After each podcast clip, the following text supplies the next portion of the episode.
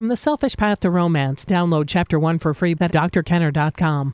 It's very weird now not feeling that stupid panic thing inside me all the time. Today on the bus, there was this adorable couple, and I felt myself giving them a dirty look. And that's from As Good as It Gets. And notice she said she's panicky, but she's tearful. She's crying through this. So she's not only uncertain, panic, the emotion of anxiety tells you that I'll never get this value for myself. I'll never have a romantic partner. That's what she must be telling herself. And yet the sadness is there if if she the the anxiety is saying will I ever have it? There's a lot of uncertainty, and the sadness is answering it. No, you'll never have that. You'll never have that happiness in your life. And then she looks out at people who have this value that feels unreachable for her, and she feels jealous and envious and very sad. Very, she's made herself, unfortunately, into a victim. So you don't want to do that to yourself. If you're feeling the anxiety, take a look at it.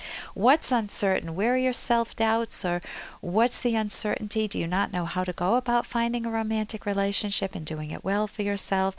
If you feel sadness, don't give up on your losses that are still obtainable. Don't ever do that. I'm Dr. Ellen Kenner. I, my show is The Rational Basis of Happiness. I'm a clinical psychologist, and even though it's not therapy. I can answer some of your questions, give you some good tips to put you on a better path. My number is toll free 1 877 Dr. Kenner. That's toll free 1 877 D R K E N N E R. My website's drkenner.com. Right before the break, I was ta- talking about um, reading you a question that I received from a mother who actually, not a mother, but a, a relative who signs her name Helpless in Chicago and she's helpless because her sister has a 10 year old daughter who has started hearing voices.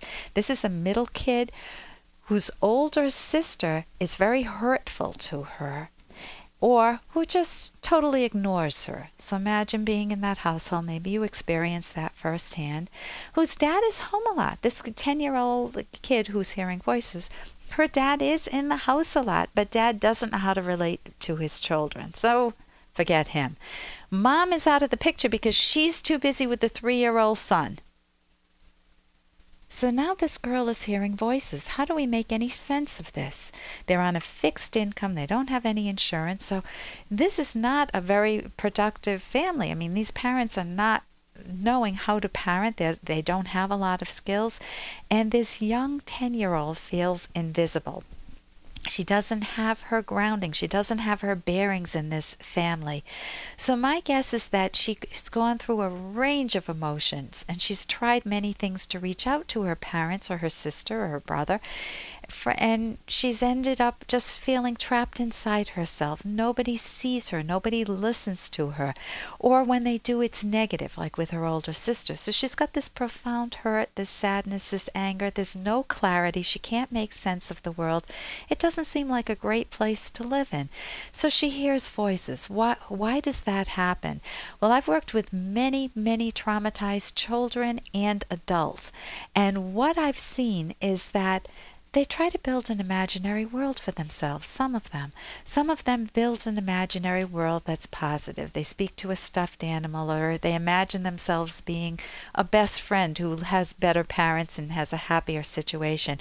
Or they connect with a teacher at school and pretend the teacher is their parent they they concoct new realities for themselves. They're not actual realities, but they concoct these images to make it bearable for them to get through the day. Now these are coping strategies that as a child may preserve a better sense for themselves, but they don't help you long range. You need to be able to always focus on the facts to help you out.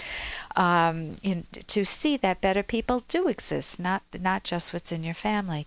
So I I get the picture with this child that she's it's like she's got a band-aid over her mouth. Nobody listens to her. Nobody cares, and so sometimes kids don't invent good fantasies, but they invent negative ones that they're bad, that they should be punished, and that she should, that she's a bad girl, and if she's a bad girl, bad girls do bad things like hurt a classmate. And you say that, that in your longer email, you said it was not physical, but hurt herself because if she's bad, she's got to be punished, or at least it gets attention from her parents, and maybe some secondary gains there. Secondary gains you act out to get the attention of somebody and then keep acting to get that attention.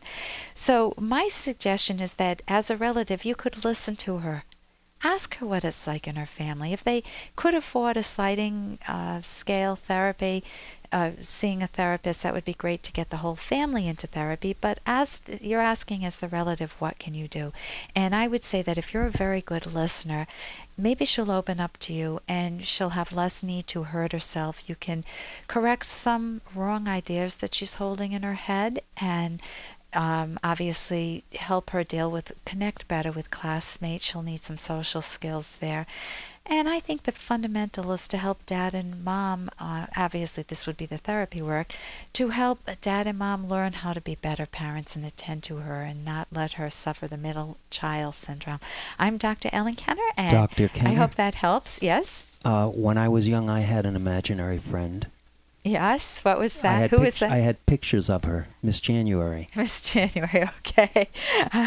some revelations. So is that? I just want to know is that healthy? It sounds healthy. Well, as my husband, I'm glad that you uh, had a vibrant sex life uh, when you were younger. Um, one last comment on that uh, email, or more, much more serious. Sometimes a child will act this way or hear voices or withdraw into her own world because she's been abused. So you definitely want to look for signs of abuse, whether there are burn marks, cut marks, bite marks, any fear of adults, uh, hostility, um, seductiveness. It may be just physical abuse or it may be sexual abuse. Any self injury is, is a tip off occasion uh, at, to some uh, abuse, sexual abuse. Secretiveness, fear of a particular person, maybe a very big change in her behavior, maybe bedwetting when she's not done that in the past. Um, so you want to hopefully you'll be able to reach out and rule that one out. Um, and if it's not the case, get her some help ASAP as soon as possible. Okay, I mentioned I would say some things about focus earlier in the show, uh, and that's what I want to go to now. What happens when your mind wanders? You need to focus on your homework, or you need to get a project done, or you need to pay your bills, or you need to um, get directions and really focus well on what someone says, and your mind just wanders. Why is that the case? Well, first of all, there are many different things that we can focus on in life.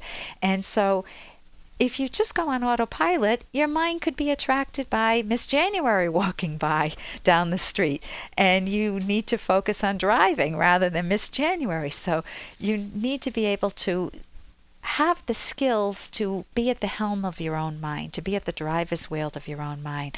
So, how do you do that?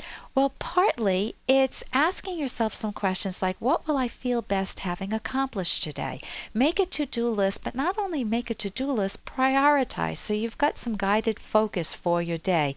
If you just go by the seat of your pants, who knows what you'll end up doing during the day? Usually, the easiest things are the things that are least emotional, or sometimes we're distracted by the most emotional things. We've got a problem with our kids, but we have to pay the bills, but we just keep focusing on the problem with the kids.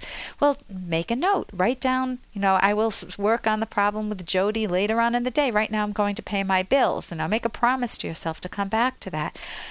Also notice sometimes our focus is diverted because it's we're doing a boring task like homework can be boring. You need to look at the bigger picture. Why am I doing this homework? Well, I'm doing it because and then you'll see the value because I want the career of being a designer when I'm older. So I need to focus on this math now, even though I don't enjoy it. Sometimes it's tired. You're very tired. I used to study late into the night in an article in Good Housekeeping uh, by Janice Graham, she talks about windows of alertness. you want to make take advantage of when when your peak time is during the day and do your most important thing during your prime time. Also, you need to cut out distractions. Susie Orman in a Time magazine talk, says, When I'm writing, I don't answer phones. I don't care what else is going on. You can't call me. I only call you. I, I think you have to stop thinking you're at everyone else's beck and call.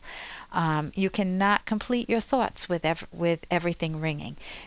So that helps too. Just saying no, not allowing yourself to go to all the emails and the phone calls, all those distractors. Also, build in some breaks and have a standing order, something like stay on task or focus, something like that. I'm Dr. Ellen Kenner. Coming up, we're going to talk about the difference between having just a job, a boring job, and you can't wait till the weekends, and a productive career, something that you can't wait to wake up in the morning and enjoy. I'm Dr. Ellen Kenner on the rational basis of happiness. Here's an excerpt from The Selfish Path to Romance, the Serious Romance Guidebook by clinical psychologist Dr. Ellen Kenner and co author Dr. Edwin Locke. It's important to share an interest in at least some activities with your partner. One partner might enjoy hiking, surfing, swimming, bicycling, and movies, and the other might enjoy gardening, reading, cooking, tennis, and opera. Partners rarely share all interests, but it's important that they share some or they'll spend less time together and may drift apart emotionally. Do you and your partner like to talk about the same things? Although most communication between partners is about personal matters as it should be, most people like to talk about other matters too. If their intellectual interests are very different, or if one partner is interested in intellectual issues and the other is not at all, this can create distance between them. You can download Chapter 1 for free by going to drkenner.com, and you can buy the book at amazon.com.